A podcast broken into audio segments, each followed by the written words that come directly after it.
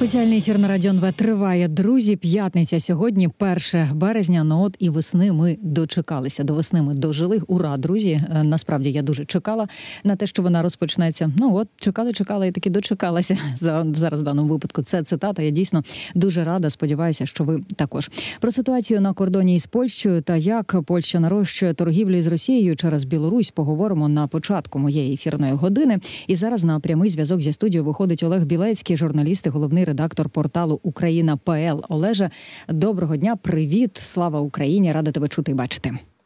Навзаєм героям слава, Юлю, аудиторія. Всіх вітаю.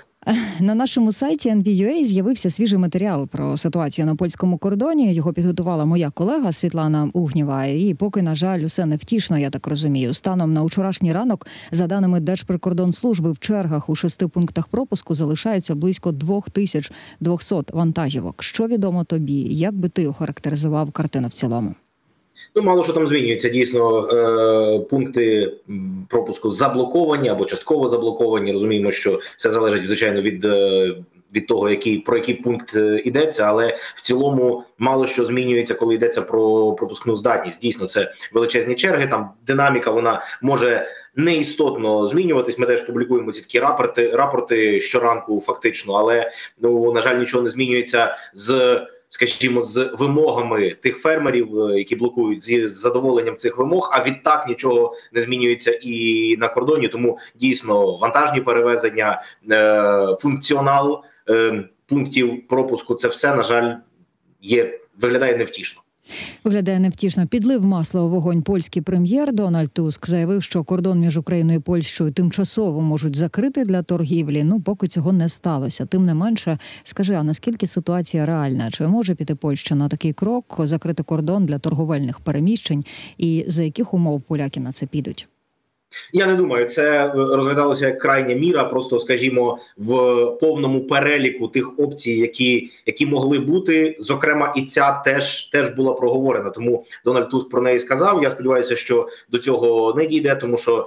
Властиво і в самому уряді, і в Сеймі польському я чую ці голоси. Це оцінюється як е, там абсолютно крайній крок і непопулярний, невигідний для обох сторін, для польської, для української. Так само е, не легковажать теж і тим чинником, що Україна перебуває в стані війни, і це теж, скажімо, е, рішення, яке би повпливало на обороноздатність України, а відтак і на обороноздатність.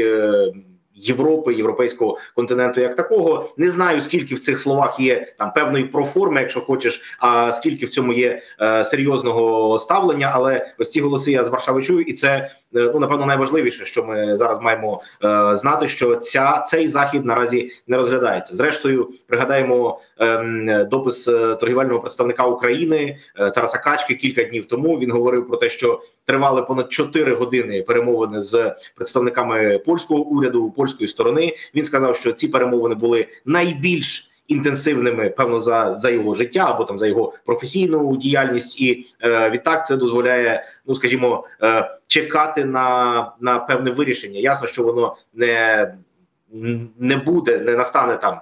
Завтра або за короткий період, але тим не менше, от в тому в тому керунку рухається.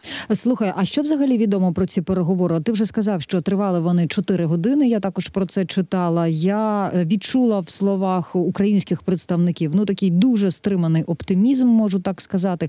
Але я так розумію, якихось конкретних домовленостей не досягли.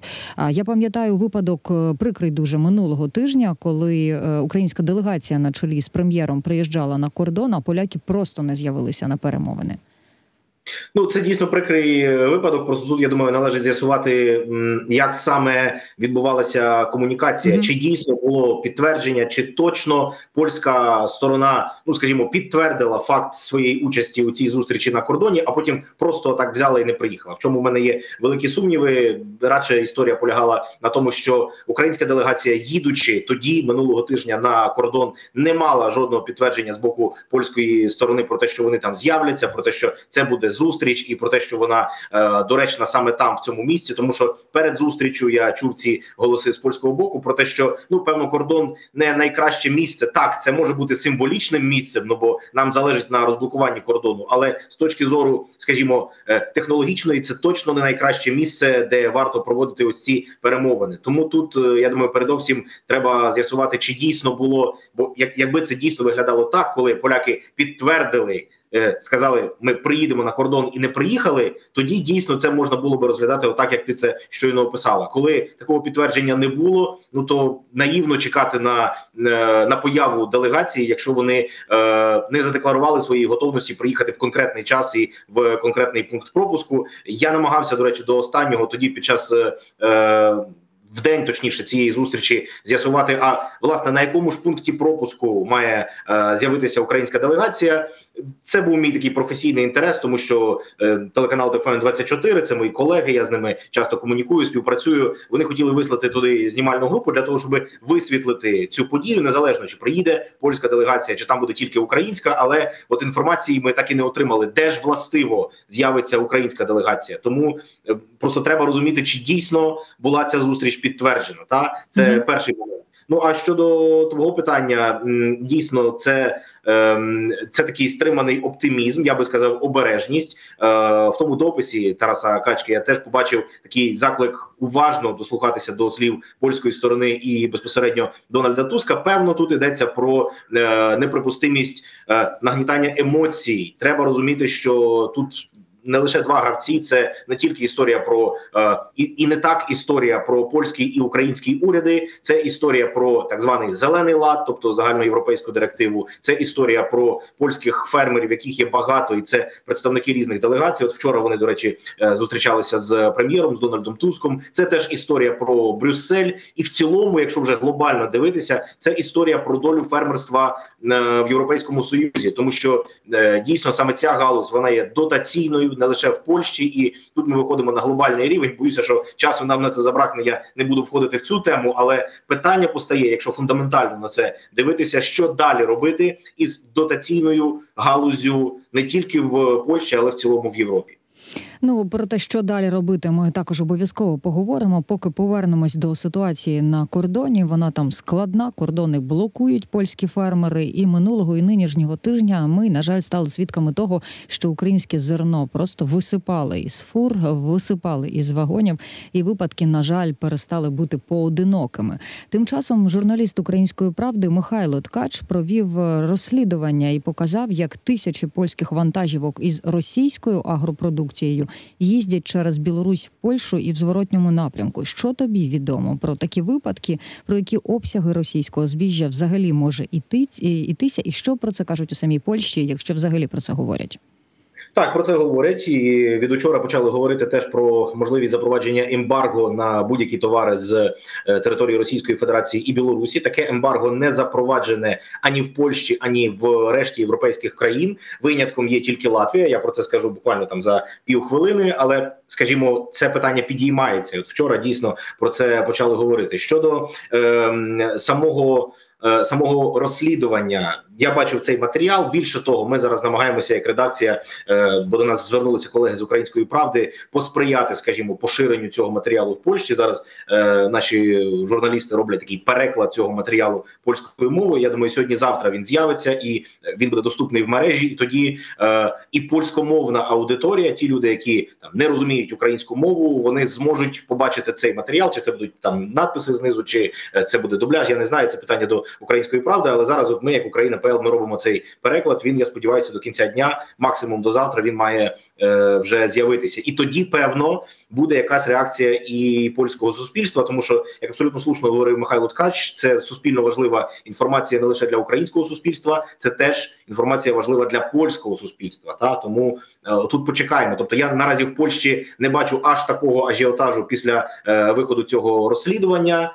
Просто дамо час. Я думаю, що кілька днів і ця тема вона е, війде в тренди. Наразі е, деякі сайти про це пишуть. Polsat News, наприклад, давав е, інформацію. Інші декілька інформаційних порталів. Вони пишуть про те, що вийшло це розслідування. Вони звичайно висвітлювали ось цей момент е, затримання е, на кордоні білорусько-польському знімальної групи. І ну про це відомо. Та але ем, те, що я теж бачу, як такий, як такий, ніби. Така ніби спроба дорікнути польській поліції, я її захищати не буду, але просто тут є кілька деталей, які мені здається е, не до кінця зрозумілі теж українській аудиторії. Перше, коли йдеться про висипане збіжжя, особливо цей кричущий там останній прецедент, четвертий, якщо я не помиляюся, за ліком, коли фактично з там усіх вагонів було е, була висипана кукурудза. Це не відбулося на кордоні. Це відбулося в такому відстійнику на е, неподалік міста Бидгощ. Місто Бидгощ знаходиться далеко від українського кордону, ближче до Німеччини свого часу. Це взагалі була там територія Прусії, і це місто мало свою німецьку назву. Тобто, це це не відбулося на кордоні, е, і треба розуміти, що ну відстежити або упередити всі такі прецеденти на всіх залізницях по всій території Польщі. Це задача для поліції для спеціальних служб, але бачимо, що зараз вони там. Не в стані з цим впоратись. Друга історія дійсно ця ця кукурудза, яка була висипана. Потім її назад завантажили в ці вагони. Ці вагони поїхали за місцем призначення. Наскільки я розумію, до Німеччини. Просто про це теж мало говорять в Україні, але це продовження цієї історії. Чому я про це згадую? Тому що е, ось це таке співставлення і дорікання в на адресу спеціальних служб і поліції про те, що мовляв на українському кордоні ви не можете порадити і нічого не бачите, і тому там провокації, тому там висипають зерно. А от на польсько-білоруському кордоні ви одразу з'явилися, одразу затримали знімальну групу. Е, річ поля полягає на тому, що дійсно вже кілька років ось ця ділянка кордону е, польсько-білоруська, на відміну від української ділянки, вона е, в посиленому режимі моніториться спеціальними службами. Це все постулати, які були прийняті. Це рішення, які були прийняті е, властиво після ось цих провокацій перед війною. Пам'ятаємо восени. Це був 2021 рік. Росіяни, білоруси використовуючи білорусів як проксі, вони е, робили ось ці провокації. Тоді з'явилася там дискусія і потреба збудувати стіну на кордоні. Вона теж така дискутабельна. Це рішення дискутабельне щодо стіни, але в цілому ці обшари вони посилено моніторяться. І люди, які живуть в цій прикордонній зоні, ми знаємо, що поліція принаймні про це говорить. Вони повідомили е, одразу задзвонили до е, поліції, коли побачили людей, які ходять з дроном, які там кілька днів е, перебувають е, безпосередньо в цій лінії. Тому тут слушним є питання щодо процедури затримання, щодо ось цих скасованих, тобто видалених файлів і так далі. Те все про що говорила Українська Правда, це все слушні питання. Але я би єдине, от про що хотів сказати, я би не дивувався тому, що там дійсно швидко е, з'явилася поліція і затримала знімальну групу. Угу. А, Ну, власне, дбають про інтереси Польщі, е, польські правоохоронці. Я думаю, що цим саме було замовлено така швидка реакція. А про це також я думаю, буде ще нагода поговорити нам із тобою. А поки я хотіла повернутися до цієї ситуації, тому що е, за інформацією польських джерел української правди е, вони пишуть про те, що є щонайменше у Польщі три компанії, які є найбільшими покупцями агропродукції з Росії. Це Бромекс, Діасполіс та. Камполь Кшиштоф Лужняк. Я не знаю наскільки правильно зараз вимовляю їх. Тим не менше, а чи чув ти про ці компанії раніше? Наскільки вони великі, наскільки масштабні, і якої слави вони зажили на території Польщі? Е, ні, скажу тобі ні. Я про них не чув. Про них я довідався саме з цього розслідування. Треба розуміти, що ну це не є е, якась компанія, якась фірма, яка виробляє продукцію, яка є відома, яка рекламує свою діяльність, яка рекламує власне свої продукти. Це радше або свої послуги, скажімо так, щодо транспортування. От е, тому навряд чи, якщо ми в Польщі би запитали якихось пересічних людей або навіть наших колег журналістів, навряд чи би вони знали про конкретно ці компанії і їхню діяльність. Тому е, тут я думаю, інтерес з'явиться. Має з'являтися вже після е, самого розслідування, після того, що ми побачили в в цьому матеріалі від е, української правди. Та тому, е, так як я вже сказав, та тобто чекаємо на появу інтересу з боку польської сторони. Можливо, тоді зможемо більше сказати і про самі ці компанії. Для мене там їхня діяльність до вчорашнього дня взагалі е, не була відомою. Слухай, ну ще така цікава історія. Минулого разу ми з тобою говорили, що польських фермерів е, підтримують е, інші представники інших напрямків, так би мовити, інших галузей. І мисливці виходили на протести, і там інші додавалися до них. А зараз навпаки, я бачу, що польська молочна палата і спілка молочних підприємств України і Асоціація виробників молока звернулися до урядів Польщі і України і аграрних міністрів обох країн для того, щоб упередити ситуацію. Просять навпаки навпаки не закривати польсько-український кордон для торгівлі. кажуть, ми готові мирно вести е, діалог, готові вести переговори. Ми не готові до того, що кордон просто закриють. А чому виникла така колізія? Скажи, будь ласка, а що там із молочкою у Польщі? Дійсно, країна побоїться зараз втратити український ринок молочки. Ну я думаю, так і тут йдеться про звернення е, безпосередньо представників компанії. Тобто, це не йде не, не мова зараз про там якісь урядові е, урядові заяви. Це радше ті люди, які матимуть збитки, які втратять е, свої кошти. Ну бо дійсно вони е, присутні на ринках України. Е, напередодні з'явилася така стихійна акція. Я принаймні першу як, як перший про це написав е, посол з.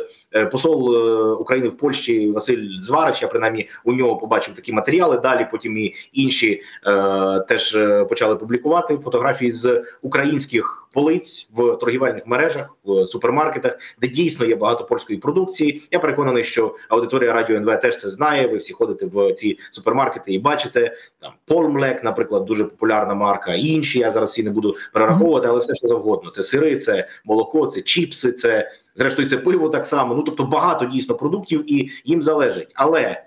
Е, я би не говорив, що це попередження тільки і виключно від представників цієї торгівельної галузі, які бояться мати збитки в польському сеймі. Треба розуміти, теж багато людей, які е, скажімо, рішуче виступають проти ось такої риторики і проти таких е, радикальних рішень щодо цілковитого закриття торгівельного обігу між Україною і Польщею. Ну, от, наприклад, з останнього це не, не одна така людина, але напередодні.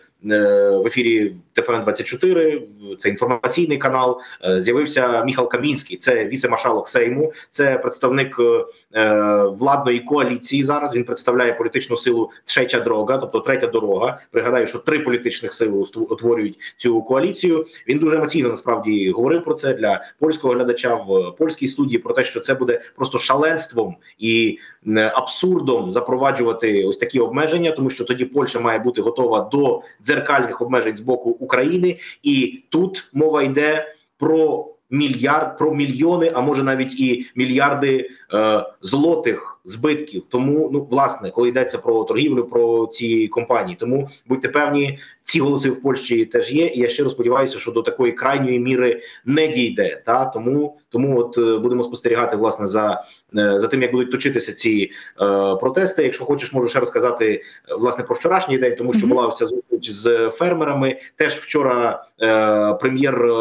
Латвії перебувала в Польщі. Це така окрема тема, але вона пов'язана. Але принаймні на цьому етапі, відповідаючи на твоє питання, залишаючись е, в цій темі, е, скажу тобі так, що дійсно в Польщі не бракує голосів впливових політичних голосів, які е, стануть перепоною для прийняття ось такого немудрого рішення щодо цілковитого торгівельного закриття кордону. Ого, слухай, ну і ще ти вже казав про те, що дійсно багато польської продукції на поличках українських супермаркетів, і зараз насправді українці реагують на ситуацію з блокуванням польського кордону гаманцями своїми, тому що і від своїх знайомих і від друзів чула, що вони перестали купувати просто польські продукти.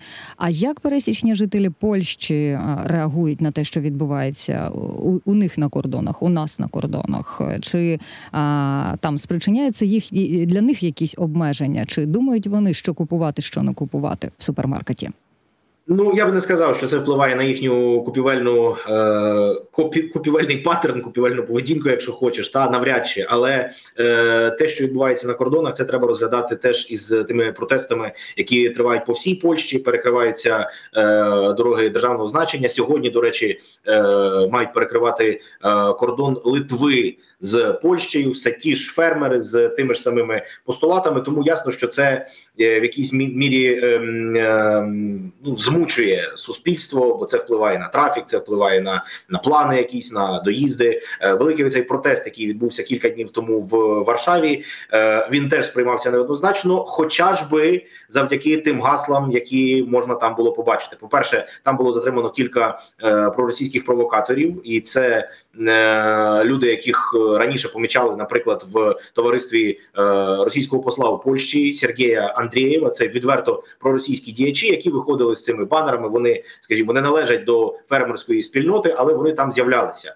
Окрім цього, дійсно там виходили е, люди з ну такими контроверсійними закликами щодо е, перегляду взаємин е, Європейського союзу і Польщі. Хтось виходив взагалі з якимись там католицькими гаслами, з хрестами і так далі. Ну тобто, там дійсно було там дуже строкатий люд був на цих протестах. Та і тому е, не скажу, що це конструктивно. е, Або там з великим розумінням сприймається тими людьми, які живуть в міській агломерації, які живуть цих містах і безпосереднього стосунку до фермерів е, не мають. Але попри це, наскільки я розумію, в за, за кілька днів, 6 е, березня, знову відбудеться у Варшаві е, великий протест. Справа в тім, що дійсно напередодні е, Дональд Туск провів е, зустріч із фермерами. Їх було кільканадцять людей, тому що це різні спілки, це у них різні вимоги, і з ними дійсно важко домовлятися, тому що кожен має якісь свої постулати.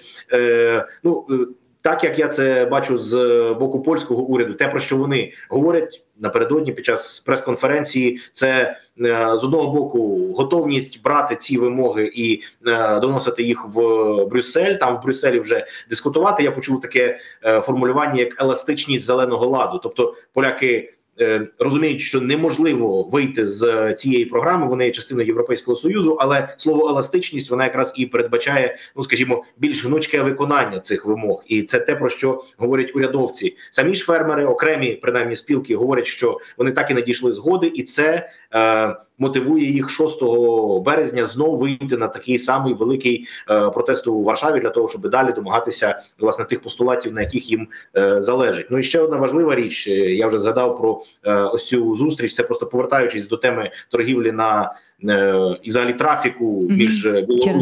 І та Білоруссю і Польщею. Е, вчора відбулася ця зустріч із пані прем'єркою Латвії Евікою е, Сільною. Латвія це єдина наразі країна в Європейському Союзі, яка запровадила ембарго на е, товари з Російської Федерації. Це рішення нещодавно було прийняте. Просто треба розуміти, що лише зараз ця дискусія взагалі підіймається в європейських країнах.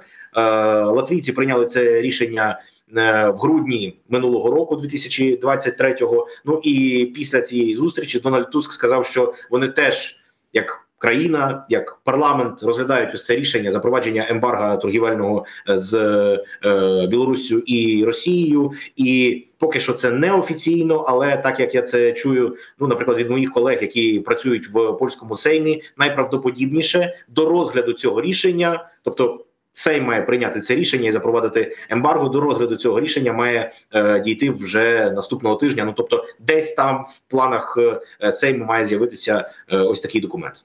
Олеже, даруй за мої емоції, але зараз я озвучу запитання, які дуже часто звучить від наших слухачів. А чого польські фермери, якщо в них е, певні вимоги до Брюсселя існують і існують давно, чого вони в Брюсселі не протестують, а йдуть на українсько-польський кордон? Ну е, відповідь я боюся може не сподобатись, але вона є такою, яка є. Та е, частина з цих фермерів вони дійсно говорять, що е, їх не чують, і для того, щоб їх почули, їм залежало заблокувати саме цей кордон, тому що це власне.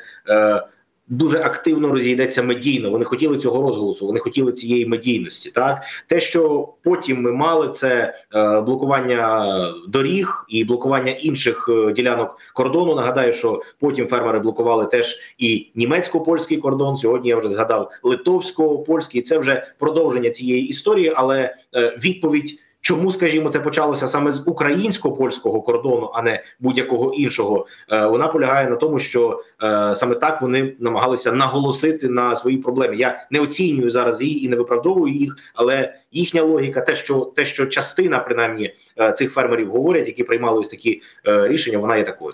Ну і не будемо виключати фактору місцевих виборів. Пам'ятаємо, вже в квітні вони відбуватимуться 7 числа. Зокрема, а, там зараз виборча кампанія в розпалі. Напевно, такий український фактор також використовується місцевими політиками. Ну будемо сподіватися, що після їхнього завершення, коли вже всіх оберуть, знову таки ситуація, хоч потроху буде вщухати на українсько-польському кордоні. Я тобі дуже дякую за коментарі. Олеже, дякую, що вийшов на прямий зв'язок зі студією. Олег Білецький, журналіст, головний редактор порталу Україна ПЛ, говорив зі мною. Друзі, ми йдемо далі.